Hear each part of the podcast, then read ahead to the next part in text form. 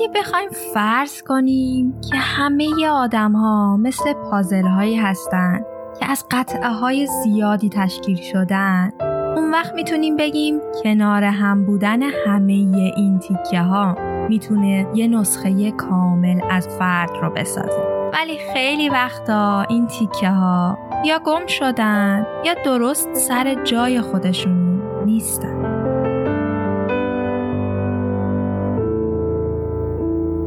سلام و خوش اومدید به پازل تا. گلناز صحاف هستم و خیلی خوشحالم که شما توی این لحظه همراه منید. این اپیزود صفر از پادکست پازل تا هست و قراره یه معرفی کوتاه از من و پازل تا باشه. راستش خیلی وقته که من دارم به ساخت یه پادکست فکر میکنم، یه پادکست که بتونه به بالا بردن آگاهی مخاطبینش در مورد مهارت‌های فردی کمک کنه و به واسطه این پادکست یه گروه یا بهتر بگم یه خانواده از آدم‌های دور هم جمع بشن که دوست دارن سبک زندگی بهتری رو تجربه کنن و به بقیه هم توی این مسیر کمک کنن.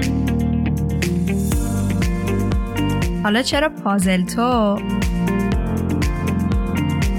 گوش دادن به هر قسمت این پادکست کمک میکنه تیکه های از پازل خودشناسی خودمون رو پیدا کنیم، بهترش کنیم و بتونیم توی ذهنمون یه جای درست برش انتخاب کنیم.